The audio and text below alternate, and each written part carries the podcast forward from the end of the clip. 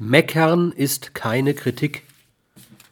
Eine besonders gehässige Form des Spielverderbens besteht darin, dass man, nur um das Spiel zu stören, einen Konsens über die positive Qualität einer Leistung, einer künstlerischen etwa, mit harscher, offensichtlich in dieser Form unbegründeter Kritik durchbricht und so ein kommunikatives Spiel zerstört, zumindest aber nicht unerheblich stört. Solche Menschen gelten als Nörgler, Miesmacher und Störer und werden zumeist abgelehnt